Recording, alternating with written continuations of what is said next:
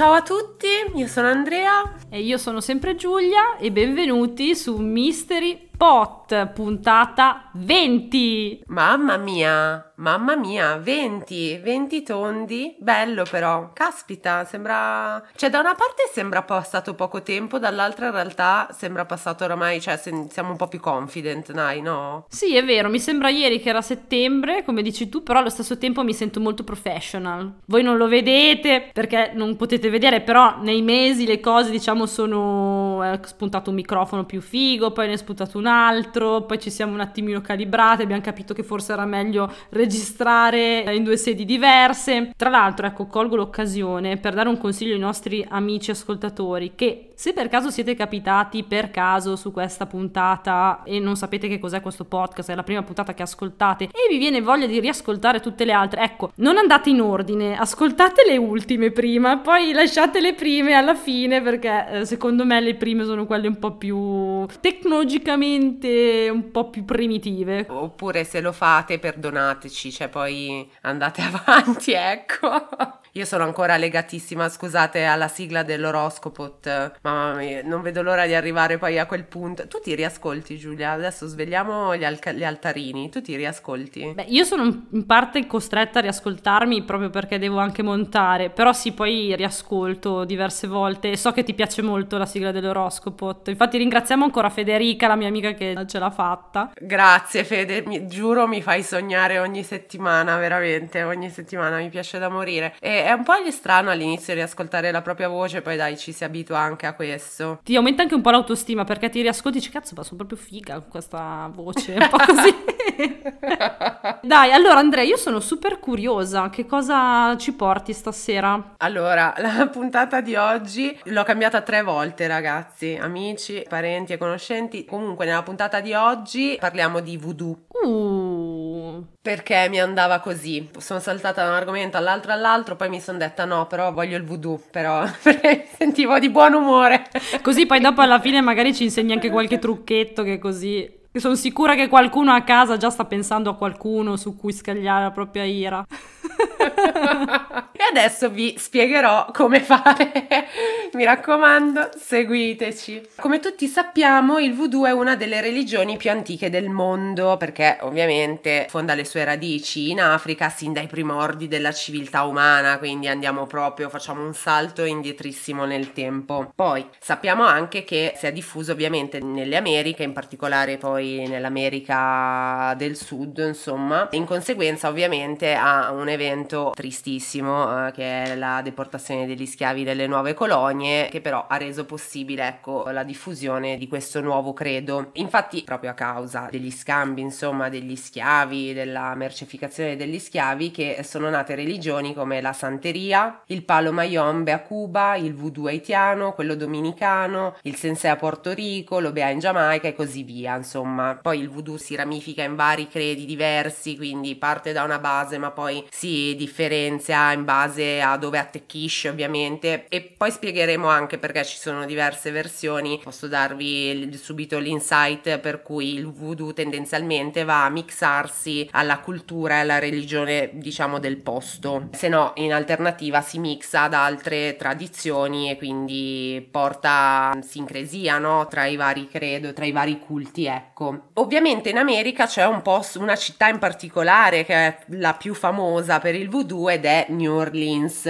Ah, sì. Eh, New Orleans è proprio molto di moda, credo ancora adesso, e a New Orleans è proprio eh, è nato un ulteriore tipo di voodoo, forse quello tra i più noti che mescola spesso tradizione religiosa con l'udu, ovvero la fattuccheria popolare che include elementi africani, europei e nativi americani. Per rendere l'idea di quanto queste pratiche siano radicati e popolari in certi paesi, vi cito l'articolo 246 del codice penale di Haiti che fa riferimento alla zombificazione. Mi fa troppo ridere perché la zombificazione che è intesa come somministrazione da parte di uno stregone di sostanze che riducono la vittima in uno stato di letargica passività che ne annulla la forza di volontà, rendendolo così pienamente controllabile come illustrato proprio dal prof Yves Saint Gerard, autore del testo The Zombie Phenomenon, e riportato anche in un articolo dell'Università di Chicago. Se c'è una legge vuol dire anche che è una cosa frequente ad Haiti, perché cioè io mi immagino ad Haiti sti zombificati che girano. E, e vabbè, se c'è una legge, è per forza. Eh no, ma infatti, ma lì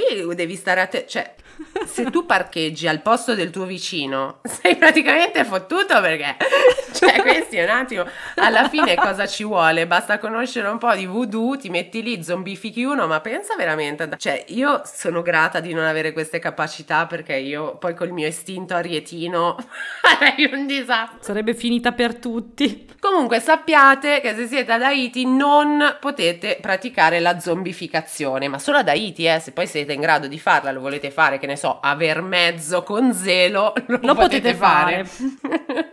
Tra i vari praticanti di tali culti vi erano anche leader di paesi latinoamericani come Hugo Chavez e Fidel Castro, giusto per dirne proprio un paio. Il mix di culture ha fatto sì quindi che il voodoo diventasse una religione anche afroamericana e quindi di fatto un culto, come dicevamo prima, dai caratteri sincretici, ovvero un culto che mixa credenze, pratiche rituali cristiani e tradizionali, quindi si mixa proprio tantissimo al cristianesimo, tanto è vero che la caratteristica che accomuna le varie tradizioni sincretiche nel nuovo continente sono la presenza di un dio assoluto che si manifesta all'uomo tramite un pantheon di semidivinità dai tratti umani. Questo ci fa ricordare i santi, cioè Sì. c'è un dio e poi c'è chi intercede per lui, però non è il pantheon no, appunto greco-romano con c'è Zeus e poi ci sono altri dei, magari anche minori o le ninfe, così che però hanno sempre dei poteri e sono comunque al di sopra, no? Si elevano al di sopra. Qui sì, c'è, c'è un grado di elevazione, però non c'è una gerarchia vera e propria, diciamo, e questo pantheon di semidivinità sono semidivinità che a tutti gli effetti fanno, secondo me, appunto riferimento ai nostri santi. Il nome voodoo deriva dal termine africano voodoo, che significa divinità, spirito o letteralmente segno nel profondo, ma è solo nel Settecento che inizia a essere associato alla pratica di magia odierna. Quindi diciamo che nasce come culto un po' passivo, cioè come un po' per noi andare in chiesa, no? Pregare, eccetera, eccetera, e poi col tempo si trasforma fino a diventare un culto dove ci sono anche dei rituali che bisogna proprio praticare attivamente, con veramente una forte presenza e una forte convinzione. Quindi, a differenza poi ecco del cristianesimo, che secondo me rimane un po' sul passivo andante, il voodoo proprio ti coinvolge, ma anche poi attraverso altre azioni, eh, i balli, i canti, cioè queste cose qui, insomma, in generale, vabbè, anche i canti ce li abbiamo pure noi in chiesa, però vabbè, un po' più coinvolgente anche la situazione, un po' più euforica. Notare come stiamo cercando di non essere blasfeme stasera. Mi sto sforzando tantissimo, vi prego apprezzate lo sforzo. Voi non potete vedere le facce che fa Andrea, però si vede tantissimo che si sta frenando.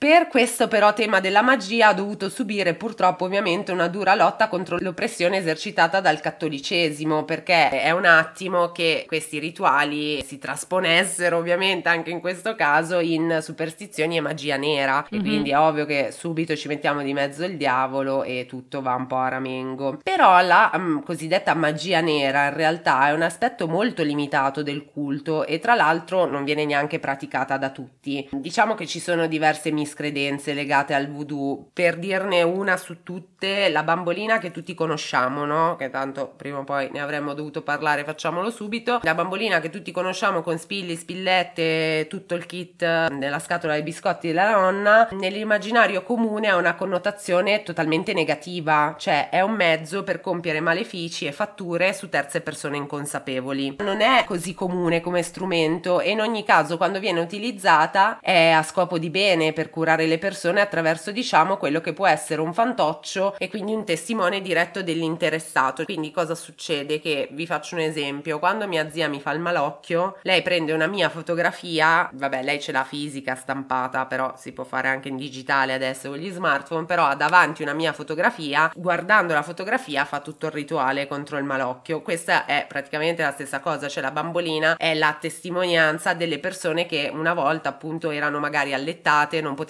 andare fisicamente a farsi curare e Ah, quindi ok. e per sì, visto che erano proprio impossibilitate o erano lontane, la bambolina serviva come testimone della persona, però ecco per curarla, era proprio per curarla, non per demolirla. Poi, ovviamente, come tutte le cose, c'è chi lo usa a scopo di male, è ovvio che per ogni cosa buona c'è la controparte cattiva e di conseguenza è un attimo che se riesco a fare bene su una persona è normale che troverò anche il modo di fare male, ovviamente. Strano che a noi è arrivata solo la parte cattiva, cioè perché io per esempio lo sapevo che in realtà era nato come un qualcosa di benefico, io ho sempre saputo solo da brava ignorante che era proprio solo a scopo di fare del male, cioè la classica bambolina lì con gli spilloni, colpisci e basta. Invece non sapevo che era una cosa benefica all'inizio. Allora, ne parliamo successivamente, però rispondo subito alla tua domanda. Lo spiega una giornalista della BBC Africa che dice che dobbiamo dare la colpa, se vogliamo, all'industria cinematografica di Hollywood, perché comunque nei film fa più figo il cattivo di turno che utilizza la magia nera eh, sì, no, beh, effettivamente è strano che perché non può esserci anche il supereroe che lo fa fin di bene. Comunque nei film per la maggior parte viene dipinta in questo modo e diciamo che è un po' un'esagerazione da parte di Hollywood, come, come tutte le cose. Sempre colpa di questi cinematografari. È vero, Giulia? Che ci hanno fatto credere anche che il vero amore esiste. E mm, no comment, apriamo e chiudiamo. No, è vero, parentesi. è colpa di Hollywood. Hollywood ci ha trasmesso questa idea dell'amore infinito, duraturo. Vabbè, ragazzi ragazzi, basta, stasera parte la polemica. Adesso mi metto a piangere, veramente.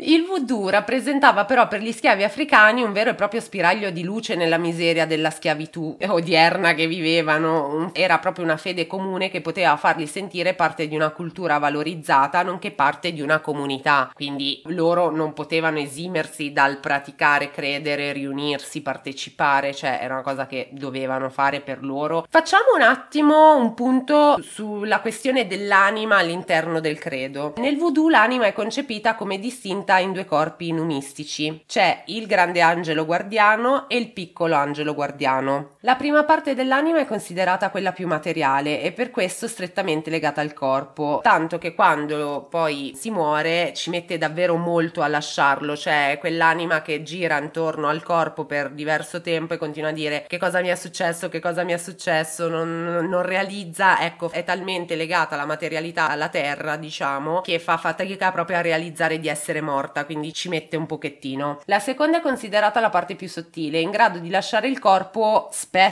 e spesso vuol dire anche durante il sonno, cioè eh, o durante le meditazioni, viaggi astrali, ovviamente, tutte queste cose qui. E quindi è quella più soggetta agli influssi esterni perché è leggera, tanto che si ritiene se ne possano impossessare imprigionandola chi persone che sanno come fare attraverso appunto la magia nera, le bambole utilizzate nel modo sbagliato, e così via. Attraverso la magia nera potrebbero quindi controllare il piccolo angelo guardiano e di conseguenza direttamente la persona a cui appartiene l'anima, rendendola uno zombie. Quindi vedete, torna la questione del questa è la zombificazione, quindi impossessarsi, diciamo, del piccolo angelo guardiano. Se ci si impossessa di lui, basta, abbiamo fatto la zombificazione. Quindi adesso che lo sapete, sapete come fare. Sapete come zombificare i vostri nemici. I sacerdoti voodooisti possono proteggere il mal capitato nel caso dovesse succedere questa brutta sorte, preparando un vaso della testa, che altro non è che una sorta di amuleto nel quale si racchiude il piccolo angelo guardiano per impedire che venga catturato. Quando una persona muore, la sua anima scende al paradiso, quindi questo rimane appunto come il cristianesimo. Durante la vita, ogni essere umano possiede inoltre un proprio maestro della testa. Questa entità corrisponde all'angelo custode della tradizione cristiana o le guide per chi pratica spiritualità naturalmente, mm-hmm. praticamente è un'entità che porta consigli e protezione alla persona a cui è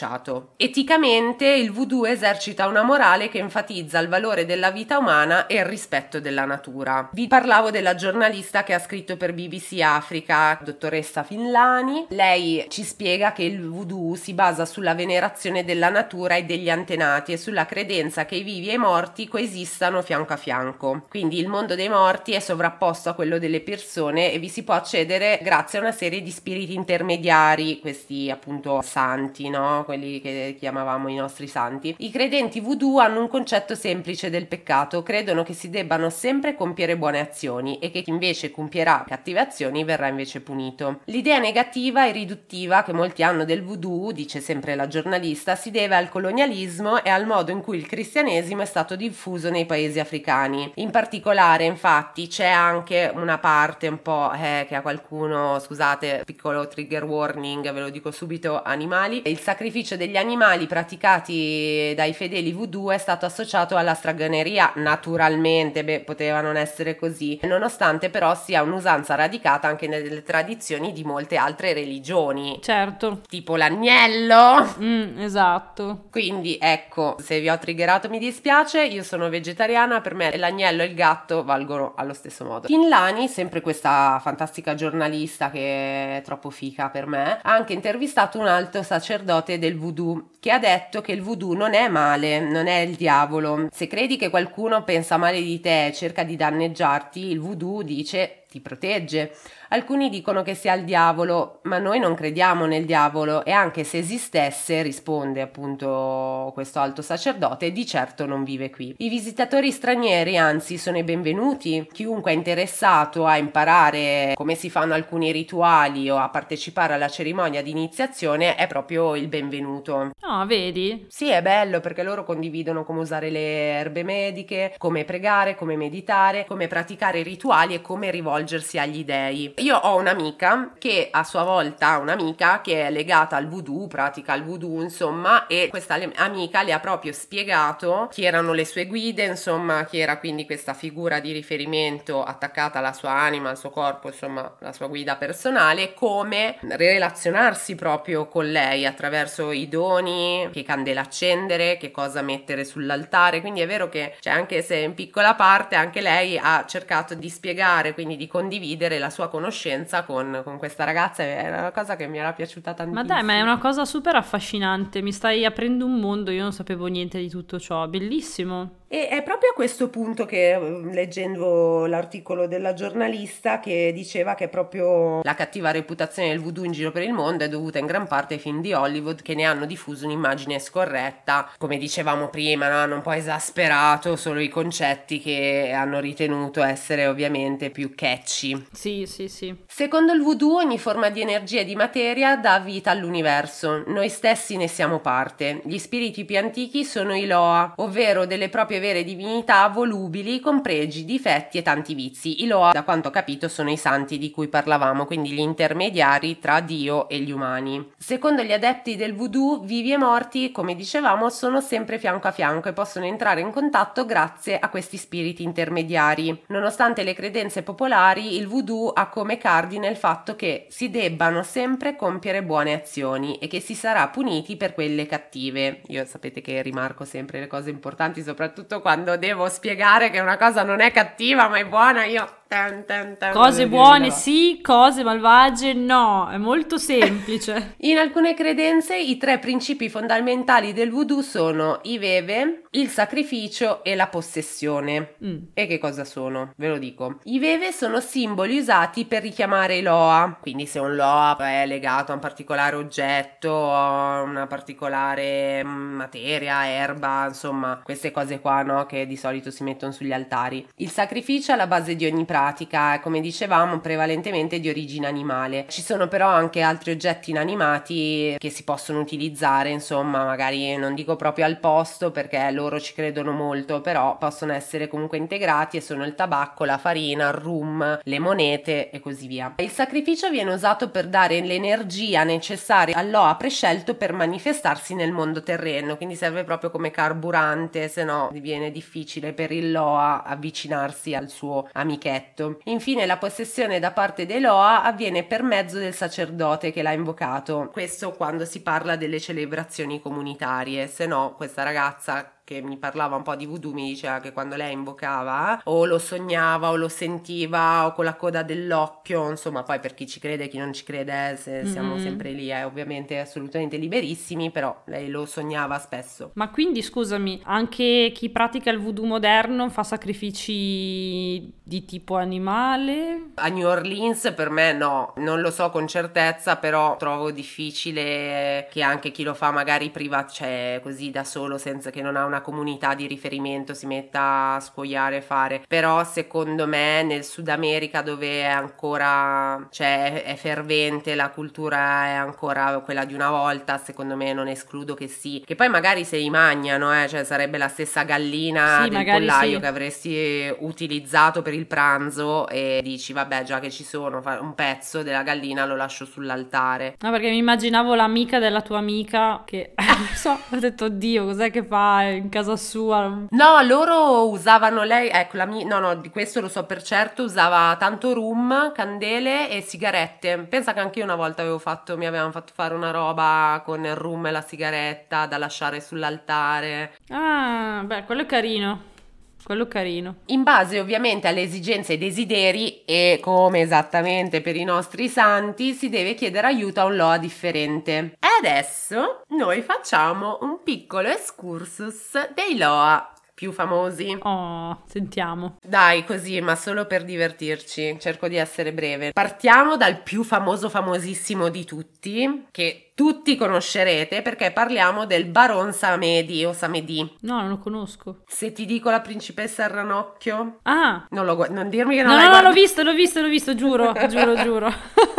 Sai il cattivo? Allora, nel cartone è cattivo, è proprio cattivo e basta, cioè lui è il villain e deve essere sconfitto, però chiaramente per farlo si sono ispirati al barone, che basta dire barone e chi pratica sa già di chi stiamo parlando, dell'unico vero barone, che ovviamente è il traghettatore dei morti, è quello illustrato col cappello a cilindro, il vestito nero, che ha le sembianze da zombie, che poi in realtà viene per lo più rappresentato con un teschio più che con uno zombie di solito, però abbiamo tutti dai presenti no? Sì, sì, sì, sì, certo. Faccia da teschio, cilindro. Ok, il suo compito è quello di controllare il flebile divario che separa vivi e morti. Proprio per questo motivo è in grado di resuscitare qualcuno, ma a patto che gli venga offerto del tabacco e del buon rum. Vabbè, basta così poco? Amici, se vi manca il cane che vi è trapassato, cosa ci vuole a preparare uno sciottino e un po' di tabacco? E secondo me il buon barone Samedi vi viene incontro subito proprio. Corre, si fa il cicchetto. Comunque è bellissima questa cosa del tabacco e del rum. Cioè, anch'io vorrei essere un Loa. Cioè, non offritemi la mela, la pera, il maiale in agrodolce. Offritemi tabacco e rum, che mi sembra anche una dieta piuttosto equilibrata. Beh, questo però è molto indicativo di come questa cosa si è trasformata, secondo me, poi attraverso quello che dicevi, no? Il colonialismo, eccetera. Perché in Africa sicuramente non avevano le sigarette e il rum room quando è nato il voodoo, cioè sicuramente è una cosa che poi si è evoluta col tempo. E quindi probabilmente era molto di valore il room e le sigarette perché erano ciò che magari so, creavano un po' di svago e tac eh, pensano che Loa si diverte con eh, sigarette e rum. Bellissimo, bellissimo, mi piace molto. Hai detto una cosa esatta, rum e tabacco una volta, cioè adesso li trovate a 2,99 euro all'Eurospin, però una volta erano di gran valore, cioè quindi erano molto preziosi e quindi quindi sì, sì, erano proprio dei super sacrifici da lasciare sull'altare, soprattutto perché se non li usi tu e li devi sacrificare per qualcun altro con quello che costavano. Esatto. La seconda Loa, abbastanza famosa, ma da qua in poi ci sta che non li abbiamo mai visti e sentiti, comunque è Maman Brigitte, che è la regina del cimitero, ovvero la moglie del buon barone, ed è una dei pochi Loa in realtà di carnagione chiara. Secondo la tradizione la si trova a cantare e a ballare nei cimiteri proteggendo solo le tombe ben contraddistinte da una croce. Poi c'è Papa Legba, il custode dei due mondi. È il messaggero dell'oltretomba, colui che si occupa di proteggere i vivi e permette la comunicazione con gli spiriti dell'aldilà. Di solito viene raffigurato come un vecchietto con un bastone e un cappello. Poi abbiamo Met Calfu, il signore dei crocicchi. Raffigura la metà oscura di Papa Legba ed è il vero padrone della magia. Non è da considerare un personaggio negativo, bensì un completamento dell'Oa precedente. Se l'Egba è luce, Metcalfu è tenebra, se l'Egba è pace, Metcalfu è guerra. Se il primo rappresenta la croce a quattro braccia, che rappresenta i quattro cammini cardinali, il secondo rappresenta una X, che rappresenta i quattro cammini mediali. È l'alternativa, un'alternativa che però non contrasta con le leggi di Dio, ma ne fa parte e le completa. Poi c'è Erzuli, la signora dell'amore, tenera lei, è l'emblema della femminilità è dunque associata alla bellezza, alla fertilità, all'amore, al matrimonio, alla prosperità economica, ma anche alla gelosia, alla vendetta, alla discordia. A differenza degli altri Loa, a lei non corrisponde nessuna forza elementale, poiché protegge i sogni, le speranze e le aspirazioni di ognuno e anche le abilità artistiche. È proprio una Venere. Una Venere con tre mariti, ma nonostante tutto conserva la sua verginità in quanto il suo è un amore che trascende la terra, quindi tre mariti dalla bocca asciutta, mi dispiace per Tre voi. mariti ma non se ne fa nulla. Vabbè, ok. Contenta lei. Ora però ci dobbiamo necessariamente spostare a New Orleans, come vi avevo detto anche all'inizio. Anche la principessa Ranocchio è ovviamente ambientato a New Orleans, chiaramente, manco a dirlo. E infatti anche nella principessa Ranocchio lei apre, il suo sogno quello di aprire il ristorante, poi lei apre il ristorante perché New Orleans è famosa in tutto il mondo per la sua gastronomia, per la festa del Mardi Gras e per appunto le leggende metropolitane legate al voodoo, quindi Però io ho una, ho una polemica da fare per quanto riguarda la principessa Ranocchio, ma la farò alla fine. Però ricordamelo perché Ah, ho un sì? appunto, sì. Ma perché non lo vuoi dire subito? No, perché ho paura di farti perdere il filo. Comunque, vabbè, lo Ma dico. no, no, vai. Lo dico, io non ho apprezzato tanto quel cartone, vabbè, sì mi è piaciuto tutto quanto, ma non ho apprezzato molto la fine, perché lei parte con grandi sogni, eh sì, sono una grande figa, farò tutto così. Poi dopo la soluzione è che lei si sposa con uno ricco e riesce a aprire il ristorante. È vero. Cioè, non mi piace questo messaggio che lasciamo a queste giovani generazioni di, di donne. Cadiamo sempre lì, cadiamo sempre lì, cadiamo. Lei più di tutte doveva fare sto salto, Eh, secondo me. Capito? Cioè, non è che alla fine mi fai sognare, mi fai sognare, mi fai vedere che questa qua ce la fa, sogna, ha grandi progetti e poi me la fai cadere così come una cenerentola qualunque. No, non va bene così. Allora mi tengo la mia Pocahontas che ha mandato a casa John Smith e lei è rimasta con la sua gente. Capito? Cioè, Vorrei basta. farvi notare la milanesità di Giulia. Che mi esce, che mi esce perché in realtà io non sono milanese, però quando divento polemica mi esce il milanese. È la lingua della polemica.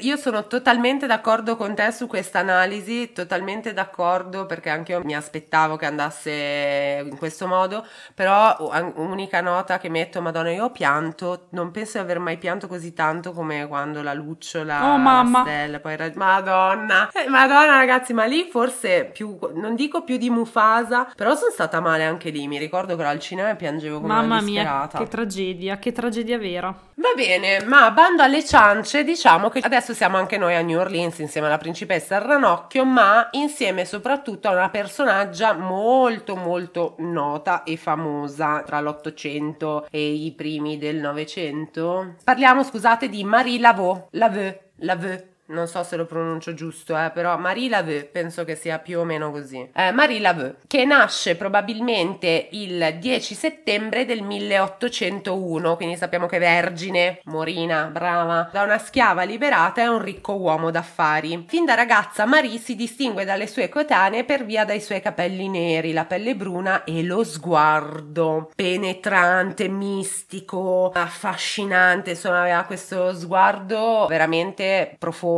e pazzesco. La passione per il voodoo di Marie viene ereditata dalla madre, la quale la inizia da subito alle pratiche, proprio da, fin da quando Marie è piccolina viene introdotta, viene presa e lanciata nel magico mondo del voodoo. Mizzica, beata lei, bellissima. A 18 anni si sposa con un ragazzo originario di Haiti con il quale si vocifera, si vocifera scusate, praticasse riti voodoo nonostante la loro religione cristiana. Ve l'ho detto anche prima, le cose sono legate, sono mischiate, è quasi impossibile separarle praticamente arrivati a questo punto. Quindi loro di fatto sono cristiani, però praticano il voodoo, ma per loro è perfettamente normale, cioè si fa così. Sebbene la maggior parte dei ricercatori affermi che Marie, questo ragazzo Jacques si chiamava, non avevano discendenti, i registri della cattedrale di St. Louis documentano il battesimo di due figlie, Marie Angélie Paris, battezzata nel 1823, e Félicité Paris, battezzata nel 1824. La data di battesimo di Félicité indica che aveva 7 anni al momento della cerimonia, il che significherebbe che era nata intorno al 1817, due anni prima del matrimonio tra Marie e Jacques. Molto presto però, quindi tutto bello, una bella famiglia, tutto a posto, procede tutto bene, sono felici, fino a che un'aura di mistero inizia a circondare la figura di Marie, perché scompaiono le prime due figlie e poi subito dopo eh, scompare pure il marito, che sembra essere veramente scomparso scomparso in circostanze misteriose, nel senso che nei registri non c'è proprio traccia di questa morte, nessuno sa cosa gli sia successo, non ho trovato da nessuna parte che cosa potrebbe essere successo, si sa solo che a un certo punto queste persone scompaiono e da quel punto in poi Marie inizia a farsi chiamare la vedova Paris. Questo però cambio fa in modo anche che lei inizi a praticare il voodoo in maniera totalmente aperta, cioè se prima un po' si nascondevano, facevano tra di loro, adesso lei lo fa, cioè proprio palesa il fatto che lei fa questa cosa apertamente. Dopo il primo matrimonio comunque Marie ebbe una lunghissima relazione con un secondo uomo, Louis Christophe Dumesnil de Glapion, l'ho detto una volta, non lo dico più, uno statunitense di nobili origini francesi che commerciava in schiavi e terre e dal quale nacquero sette figli, di ah. cui solo due raggiunsero l'età adulta. Però io dico, ma scusa, ma tu sei figlia di una schiava liberata e ti vai a mettere con uno che commercia schiavi e terre? In effetti è strano, Marie, insomma, a parte che Marie gli è sparita tutta la famiglia e non sappiamo come è sparita. Eh. Poi si mette con questo, cioè Marie, Marie è un po' strana, eh, Marie è un po' strana, eh. Sai che non te lo so proprio dire perché poi adesso andiamo avanti e vi racconto un po' di lei e voi farete un'idea, però boh, non lo so, eh sì, è un po' strana qua la situazione. Ma poi perché sposarsi con uno così? Vabbè. Comunque, quindi rimangono solo Marie e Louis, Eloise Eucaristi Te, boh, Eucaristi, non lo so, e Marie Philomène, basta. Queste due, anche degli altri figli, non si sa niente. La coppia vive insieme fino al 1855, anno della morte dell'uomo, ma non poté sposarsi, cioè loro vivevano insieme ma non erano sposati a causa delle leggi contro la mescolanza razziale, che diceva che le coppie miste potevano stare insieme ma non potevano sposarsi, ecco. Sia come sia, anche Soglapion muore in circostanze misteriose, eh, però... Eh, sì, adesso ne riparliamo perché c'è una leggenda riguardo, una leggenda in cui io credo poco, però l'ho trovata, la cito e ci mancherebbe.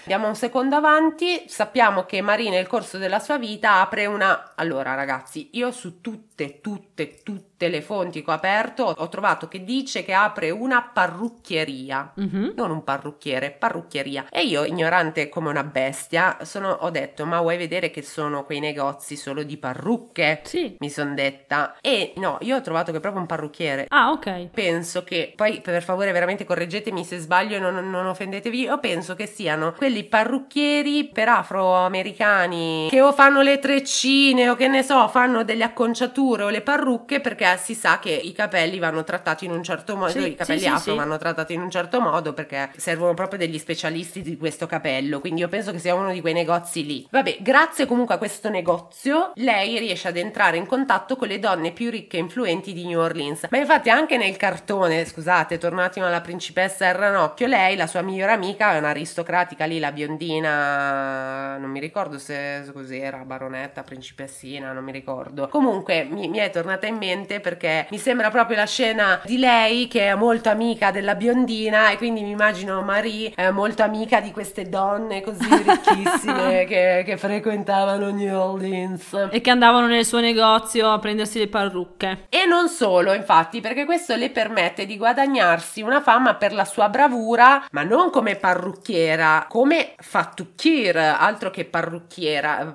fattucchir, perché nel retro bottega diciamo che offriva una serie di servizi extra. Eh beh, le signore che andavano lì per la parrucca e poi dopo gli dicevano, eh però non va molto bene ma Ciro marito. torna? Esatto, ma Ciro torna. Eh, vieni, vieni nel retro del negozio che vediamo se torna. Ci sta, ci sta. Scusate, ma allora Ciro torna è un inside joke che adesso apriamo al pubblico. Sì, dai, dai vabbè, sta, ragazzi, sta puntata è infinita, scusate. Vabbè, dai, magari vi fa anche piacere fare due chiacchiere in più. Inside joke che apriamo al pubblico, quando diciamo Ciruzzo torna o Ciro torna, di solito sono le letture che si fanno nella speranza che quell'amore tossico che non ti chiama, non ti scrive, non ti cerca, non ti vuole. tu speri che torni, tu speri che torni perché tu, in quanto donna cosciente di che cos'è l'amore tossico, lo vuoi vedere da vicino con tutta la faccia e quindi speri che ritorni. E quello è Ciruzzo torna, quindi lo sapete adesso. Eh, viva l'amore!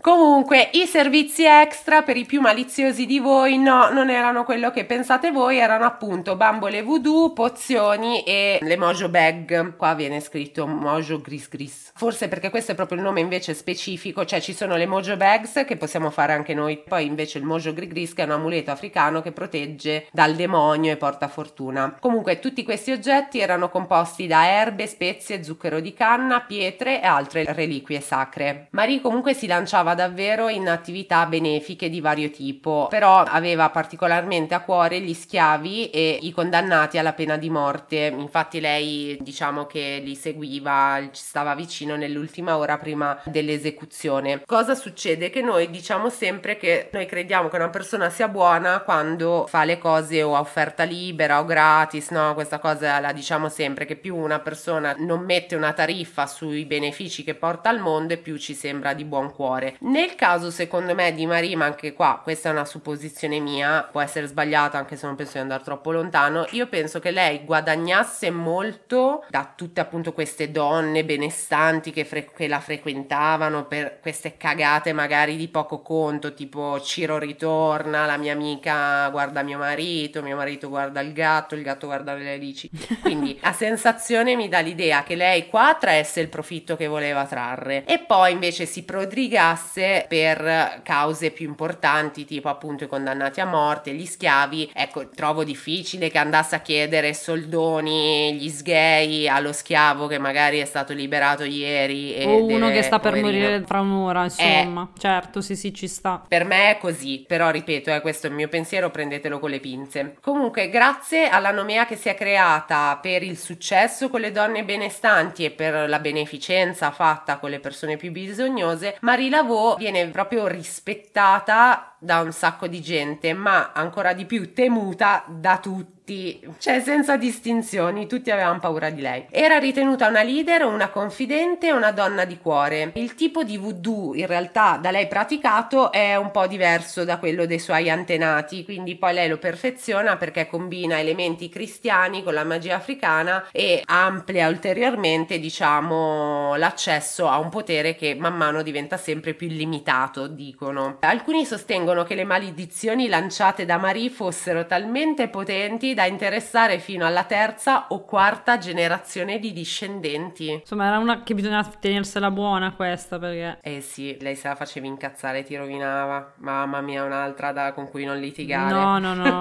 assolutamente. Marie ci piaci, eh, quindi se ci ascolti Marie noi ti amiamo. Sotto l'aspetto austero e determinato, Marie Lavò nasconde un cuore d'oro. È ben amata da tutti, proprio perché, come dicevamo, è super disposta ad aiutare qualsiasi persona abbia bisogno, anche un semplice mendicante, cioè veramente si prodiga veramente molto per le persone che le chiedevano aiuto ma non avevano grandi opportunità economiche. Cioè, era la classica buona come il pane, ma se la facevi incazzare, ti maledico per le prossime dieci generazioni! Sai, i buoni che non devi fare incazzare? Così. Eh, perché comunque della Vergine, cioè... Ah, è vero. La Vergine aiuta volentieri il prossimo, però se si ingazza... Te la fa pagare. Si incazza la Vergine. Sì, sì. sì. Nonostante questa propensione verso il prossimo, molte persone però cominciano in quel periodo a ritenere Marie una donna da eliminare. Qua parliamo appunto della leggenda che vi dicevo legata al secondo marito, perché dicono che persino il secondo marito ha cercato di farla fuori. Cioè, perché praticamente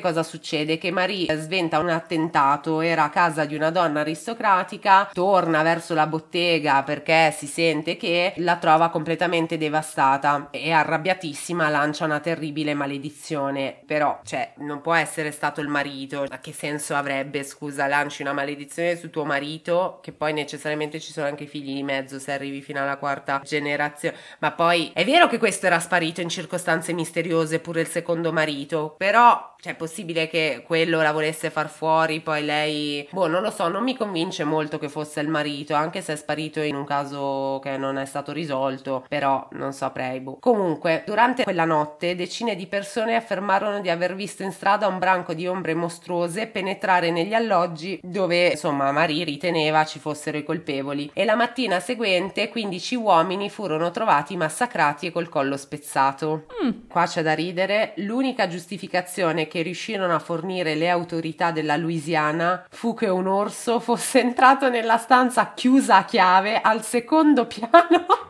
e li avesse uccisi. Sicuramente, sicuramente è la spiegazione più logica. Ovviamente gli abitanti della città sapevano di chi era la colpa, era opera della magia nera di Madame Lavaux, ovviamente. Come regina del voodoo, Marie pratica la sua magia in spazi ben distinti. La sua casa è dove incontra i clienti, mentre nel giardino pratica i riti magici. Congo Square è il luogo all'aperto in cui trova i suoi seguaci, parliamo soprattutto di schiavi afrodiscendenti. Poi c'è Lake Pont Short Train, mamma come non, che nome lungo, è il luogo in cui Marie e i suoi adepti si uniscono per fare le iniziazioni al voodoo. Questi tre posti vengono ribaditi in tante fonti, poi ho trovato un'altra fonte che dice che un altro luogo di interesse fosse il cottage costruito dalla nonna che divenne il luogo perfetto per officiare altri riti. All'interno si trovavano altari coperti di candele, immagini sacre, ragazze che cantavano inni e naturalmente Madame Lavaux si metteva al centro quando veniva venivano messe in scena tutte queste pratiche. Ai riti erano presenti più bianchi che afrodiscendenti a un certo punto, quindi si insidia veramente in maniera prepotente il voodoo. Si svolgevano solitamente il venerdì questi rituali, i partecipanti non pagavano in denaro ma facevano un'offerta costituita da liquori, cibo e monete, lasciate sopra un panno al centro della stanza. Marie recitava una preghiera, poi salutava in direzione dei quattro segni cardinali e diceva in nome nome del Padre, del Figlio e dei Santi Spiriti, Holy Ghosts. Qua proprio si palesa tantissimo, no? Come si siano unite le cose. La predicatrice introdusse diversi elementi cattolici nella religione, come abbiamo detto. Tra questi c'era anche l'adorazione della Madonna. Trasse un lauto profitto da amuleti e consulti riguardo praticamente ogni problema dai fedeli che frequentavano il suo santuario, cioè si proprio si dedicava veramente comunque si dedicava tutto anche a Ciruzzo, cioè lei faceva tutto e per me rimane questa cosa che appunto, cioè dove poteva fatturava e fatturava e invece dove c'era da dare dava e dava. Giusto, giusto. Eh dai, ma è anche una sorta di equilibrio, comunque ci sta per me. L'obiettivo del voodoo era trovare un equilibrio, infatti, fra la comunità, gli dei e l'ambiente naturale. Allora, come oggi non ci sono grandi autorità religiose, non prevede gerarchie o capi assoluti, quindi per dire lei si è insinuata come capa assoluta perché era una che aveva grandi capacità capacità magiche, ecco, però non c'è il Papa per dire, poi il Vescovo, poi questo per quest'altro. L'evento più importante comunque per i fedeli era la festa di San Giovanni Battista il 23 giugno che si svolgeva sulle rive appunto del lago Port Chartrain. La cerimonia che coincide col solstizio d'estate fu introdotta comunque dai coloni spagnoli e francesi negli Stati Uniti e venne assorbita nella comunità dei fedeli al voodoo negli anni successivi. Durante l'evento appunto del 23 giugno per la festa di San Giovanni, Marie riusciva a raccogliere attorno a sé una folla di decine di migliaia di persone che pregavano insieme per il benessere proprio e degli altri. Nonostante proprio il numero di persone che praticavano, andavano, partecipavano, si facevano fare tutti i rituali, comunque nonostante tutto il voodoo non verrà mai considerato una religione ufficiale. Anzi, le opere di comunità di Marie Laveau vengono raccontate dai giornali come vere e proprie orge occulte. Questo poi è il principale motivo per il quale ancora oggi, vedi, si tende tende ad additare questo voodoo come una roba schifosa fatta di riti sacrificali e diavolerie varie ed è una cosa da stronzi, cioè scusate se lo dico, ma questi ne hanno approfittato finché hanno potuto e poi quando è arrivato il momento, ciao ciao cara, vabbè. Le autorità statunitensi vedevano come pericolose le associazioni di schiavi e persone libere, negli anni 50 del XIX secolo iniziano i raid di arresti contro i partecipanti alle cerimonie di Madame Lavaux, mentre negli anni 60 si aggiungono persone arrestate per nei riti che insomma venivano definiti satanici orgiastici per la festa di San Giovanni Battista, quindi cioè pure neanche quella poi a un certo punto si potrà più festeggiare. Di lì a poco sarebbe scoppiata la guerra civile americana, un confronto fra sud e nord, fra i favorevoli e i contrari alla schiavitù che lascerà un segno indelebile nella cultura statunitense. In breve tempo e in odore di guerra il voodoo diviene un culto da tenere segreto e così cessano le cerimonie pubbliche di Madame Madame Lavaux. Nonostante tutto, Marie continua a praticare quello che per lei è un modo per aiutare il prossimo, per entrare in contatto con la natura e gli spiriti e soprattutto per portare avanti la tradizione africana della sua famiglia, che come vi dicevo all'inizio c'era la cosa più importante ovviamente. Certo. Anche la morte di Marie comunque è avvolta nel mistero, perché c'è chi dice che morì nel 1835 a 41 anni ma nei registri ufficiali della città di New Orleans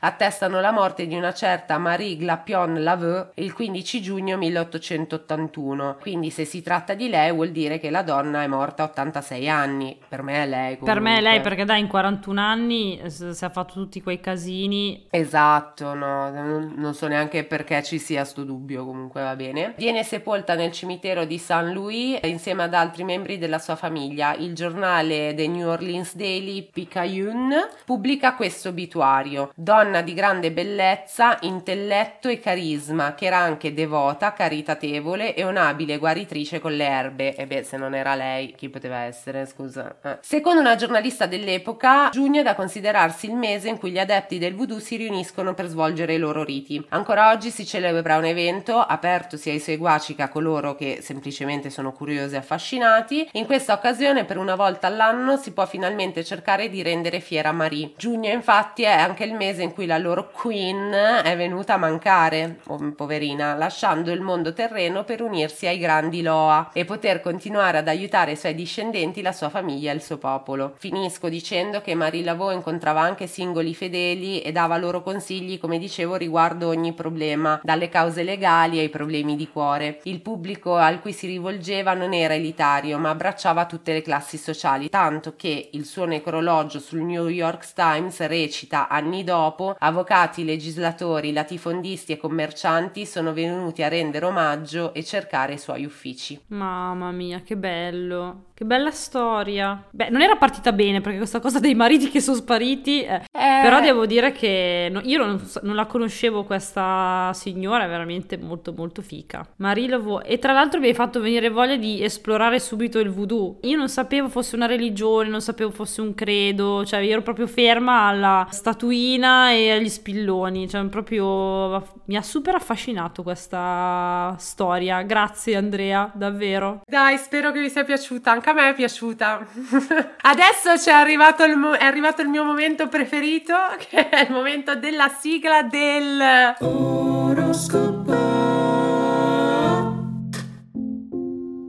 Eccoci amici, eccoci arrivati all'oroscopo delle prossime due settimane. Allora, iniziamo con una gioia e L'unica gioia che abbiamo, cari amici, la diamo a Sagittario. Eh, ahimè, mi spiace perché già la volta scorsa non era altissimo, però è così. È un periodo così. Poi dopo, amici, sicuramente voi ne uscirete vincitori. Amici del Sagittario, non c'è nessuno che vi ami più della sottoscritta, lo sapete, ma ahimè, a sto giro vi tocca stare in fondo. Come al solito, non ci sono grandi tragedie all'orizzonte, anzi, il periodo è buono anche per allargare i vostri orizzonti, viaggiare come a voi piace tanto fare del resto, ma è una agguato un po' di stanchezza fisica e mentale. Questo perché non si può sempre correre, cari amici del Sagittario. A volte bisogna anche rallentare un pochino e riposarsi. Quindi fermatevi un attimo e dedicatevi alla vostra salute, alle questioni un po' più quotidiane, insomma, quelle beghe un po' da sistemare, che insomma voi non avete tanta voglia di stare dietro queste cose, ma eh, ogni tanto bisogna farlo. E quindi c'è un po' di ordine da fare. State all'occhio perché le cantonate sono dietro all'angolo. Quindi mi raccomando perché è un periodo in cui magari qualcuno vi potrebbe un po' raggirare, quindi state attenti momenti. Poi passiamo al gruppo delle due gioie, sono stata un po' cattiva perché ne ho messe tre, ho messo tre segni. Iniziamo con la Vergine che ahimè è il segno della nostra protagonista. Cari Verginelli, non vi nascondo che il periodo è un po' pesantuccio, specialmente a livello mentale. Vi vedo un po' stanchi, forse anche un po' annoiati, soprattutto annoiati. Vorreste cambiare qualcosa, ma non sapete bene che cosa. Allora vi dico, assecondate questa voglia di cambiamento e cercate di fare qualcosa di diverso, perché il momento favorisce le imprese che vanno un po' fuori dall'ordinario. So che a voi non piace molto sentirvi dire questa cosa, però tant'è. Fate quel corso che volete fare da una vita, visitate quel luogo che avete sempre solo visto in cartolina, uscite dalla vostra zona di comfort e vedrete che non ve ne pentirete. Amici, provate, amici della Vergine, provate a fare sta cosa, uscire ogni tanto da, dagli schemi vedrete che non è poi così male. Poi nelle due gioie abbiamo l'acquario, cari amichetti dell'acquario, è un bellissimo periodo per quanto riguarda la creatività. Vi vedo proprio con tante idee in testa, mille idee in testa. Il problema però potrebbe essere che ci sia qualche problema nel realizzarle, soprattutto perché vi vedo piuttosto nervosi e impazienti. È come se foste stati fermi per troppo tempo ed ora tutto ciò che vi rallenta vi fa inevitabilmente probabilmente sclerare. Quindi calme, sangue freddo, fate passare questo periodo un po' nervoso e tutto si aggiusterà. Le idee che avrete in questo periodo potrebbero portarvi davvero qualcosa di buono, perciò non scartatele solo perché non sono di facile realizzazione. Siate pazienti, guardate passare il cadavere del vostro nemico e poi ripartite. Il senso è che se sentite che qualcuno vi sta frenando, aspettate un attimino, non è la vostra idea che non va bene, bisogna solo aspettare il momento giusto per realizzarla. Quindi non arrendetevi e non siate impazienti. Poi abbiamo i pesci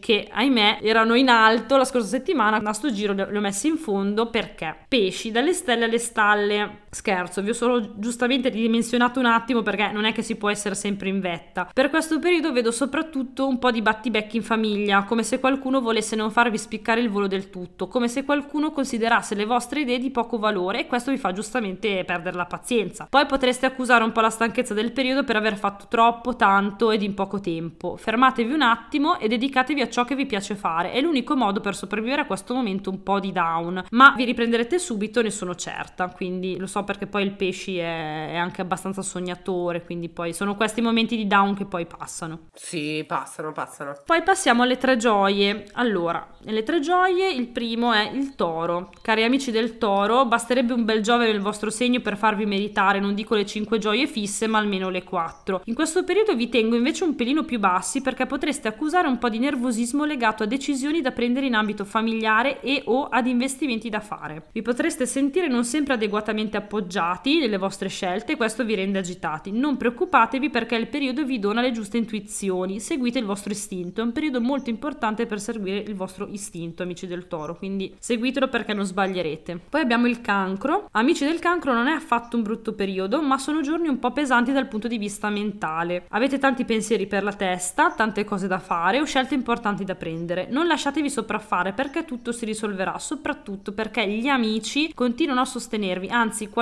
dei vostri amici potrebbe diventare addirittura un vostro collega prossimamente perché le collaborazioni dei nuovi progetti sono super favoriti. Il periodo è molto buono per i soldini e gli investimenti, ma l'importante è non fare scelte troppo azzardate. Pensateci bene prima di mettere mano al portafoglio, chiedete un consiglio in più e tutto andrà bene, perché il cancro comunque è un po' spendaccione di natura, soprattutto ama molto spendere per i beni materiali, per le cose Vero? che il, il gran comfort, eh, giustamente, perché a chi non piacerebbe, però il cancro proprio ama molto questa cosa cosa, un po' come il toro. Poi abbiamo la bilancia, cari amici della bilancia, finalmente è un po' di pace quella che vedo all'orizzonte. Dopo tante battaglie è giunto il momento di attraccare in un porto sicuro. Le prossime settimane potrebbero essere interessanti dal punto di vista delle amicizie e dell'amore. Potreste conoscere qualcuno di interessante, magari anche qualche straniero, perché no? Qualcuno che vi parla di posti esotici e lontani, o magari qualcuno che proprio vi ci vuole portare questi posti esotici e lontani. Quindi, fossi in voi, mi terrei sempre una bella valigia pronta, sempre in un angolino della camera da letto. Insomma, fatevi trasportare e accogliete le belle novità del periodo, ve lo meritate. Sì, perché la bilancia ha veramente bisogno di leggerezza, perché ultimamente era proprio no, un periodo ne ha proprio necessità. Sono d'accordo. Ultimo segno delle tre gioie, lo scorpione che finalmente facciamo risalire un pochettino. Oh. Scorpioncini del mio cuore, il periodo è sempre un po' nervosetto sul lavoro e già vi vedo mentre preparate la vendetta tipo voodoo, appunto,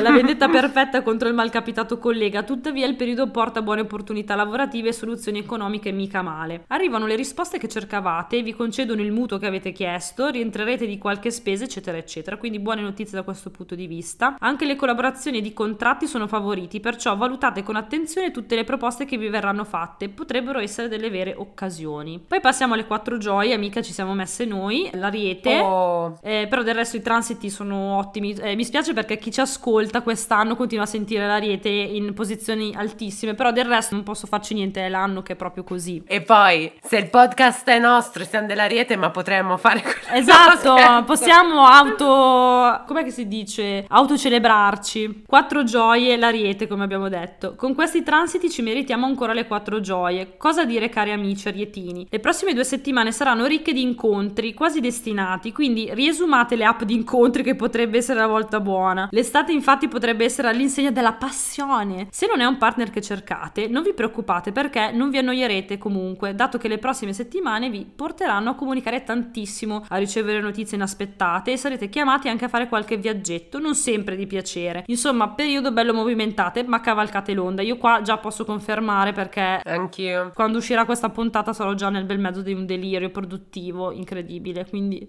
Confermo, confermo già da ora. Passiamo al Capricorno, sempre nelle quattro gioie. Continua ad essere un bellissimo periodo anche per voi, amici del Capricorno, soprattutto per l'amore e la creatività. È come se da un po' di tempo a questa parte qualcuno avesse tolto il tappo ed ora mm, siate una fonte inesauribile di idee. Avete voglia di fare, di creare, di metterci la faccia e di usare e il periodo premierà la vostra audacia. È un ottimo momento anche per la salute perché vi sentirete proprio più carichi di energia, anche la quotidianità ritrova una sua regolarità e la cosa non vi dispiace affatto visto gli ultimi mesi che avete passato. Si va alla grande, quindi anche voi finalmente un po' di leggerezza. Passiamo alle 5 gioie, ho messo ben due segni e se siete stati attenti ho messo i gemelli, che è proprio un bel momento per i gemelli, è il vostro compleanno e voi avete decisamente voglia di viverlo alla grande sto compleanno. La vostra attività mentale è a mille e forse questa sarà l'unica cosa da frenare un pochettino per non incappare in alcune gaffe, ma per il resto tutto va che una meraviglia. Specialmente questo è un ottimo periodo per fare incontri fortunati, soprattutto incontri d'amore, anche per voi, quindi dateci dentro. Se invece non siete alla ricerca della vostra anima gemella, sappiate che le persone che entreranno nella vostra vita nei prossimi giorni non entreranno per caso, potrebbero nascere amicizie o collaborazioni importanti, quindi date valore alle persone che incontrate. Poi abbiamo il leone, che non si dica che, eh. ecco, che io sono cattiva con i leoni perché non è assolutamente vero, adesso li ho messi pure Questa nelle 5 gioie. gioie. la prova regina che non è vero. Che non è vero, che io scherzo e basta. Quindi, le, cari leone, vale proprio la pena condividere questo podio con i gemelli perché anche voi andrete veramente alla grande nelle prossime settimane. Venere e Marte nel segno vi fanno esplodere, vi rendono davvero irresistibili. Nessuno potrà fare a meno della vostra compagnia. Arriva l'amore e soprattutto io starei attenta agli amici perché forse qualche amico potrebbe diventare qualcosa di più. In ogni caso vi vedo innamorati della vita e questa è la cosa più importante. Avete molte idee che non vedete l'ora di concretizzare e di nuovi progetti andranno alla grande. Vi attende un'estate super, super, super, super. Beati a voi, amici del leone! Eh sì, eh sì, eh sì, eh sì, eh sì. Però del resto, tutti i segni di fuoco per l'estate dovrebbero essere abbastanza favoriti. Quindi, amici del Sagittario, Ariete, Leone, sappiate che si prospetta un'estate per niente male, mettiamola così. Bene, allora abbiamo fatto una scelta. Si è fatta una scelta, amica. Oggi abbiamo proprio esagerato, quindi vi lasciamo andare a fare le vostre cosine, che siano eh, le 8 della mattina e siete sulla strada per il lavoro, che sia la sera e dovete andare a dormire. Noi vi lasciamo, vi auguriamo buon qualsiasi momento della giornata sia. Prima di salutarvi però io ricordo ai nostri amici di iscriversi alla pagina mysterypot.podcast e lì potete contattarci, tanto noi rispondiamo sempre. Adesso non vi stresso più oltre, vi saluto davvero. Ciao ciao ciao ciao ciao ciao. Ciao!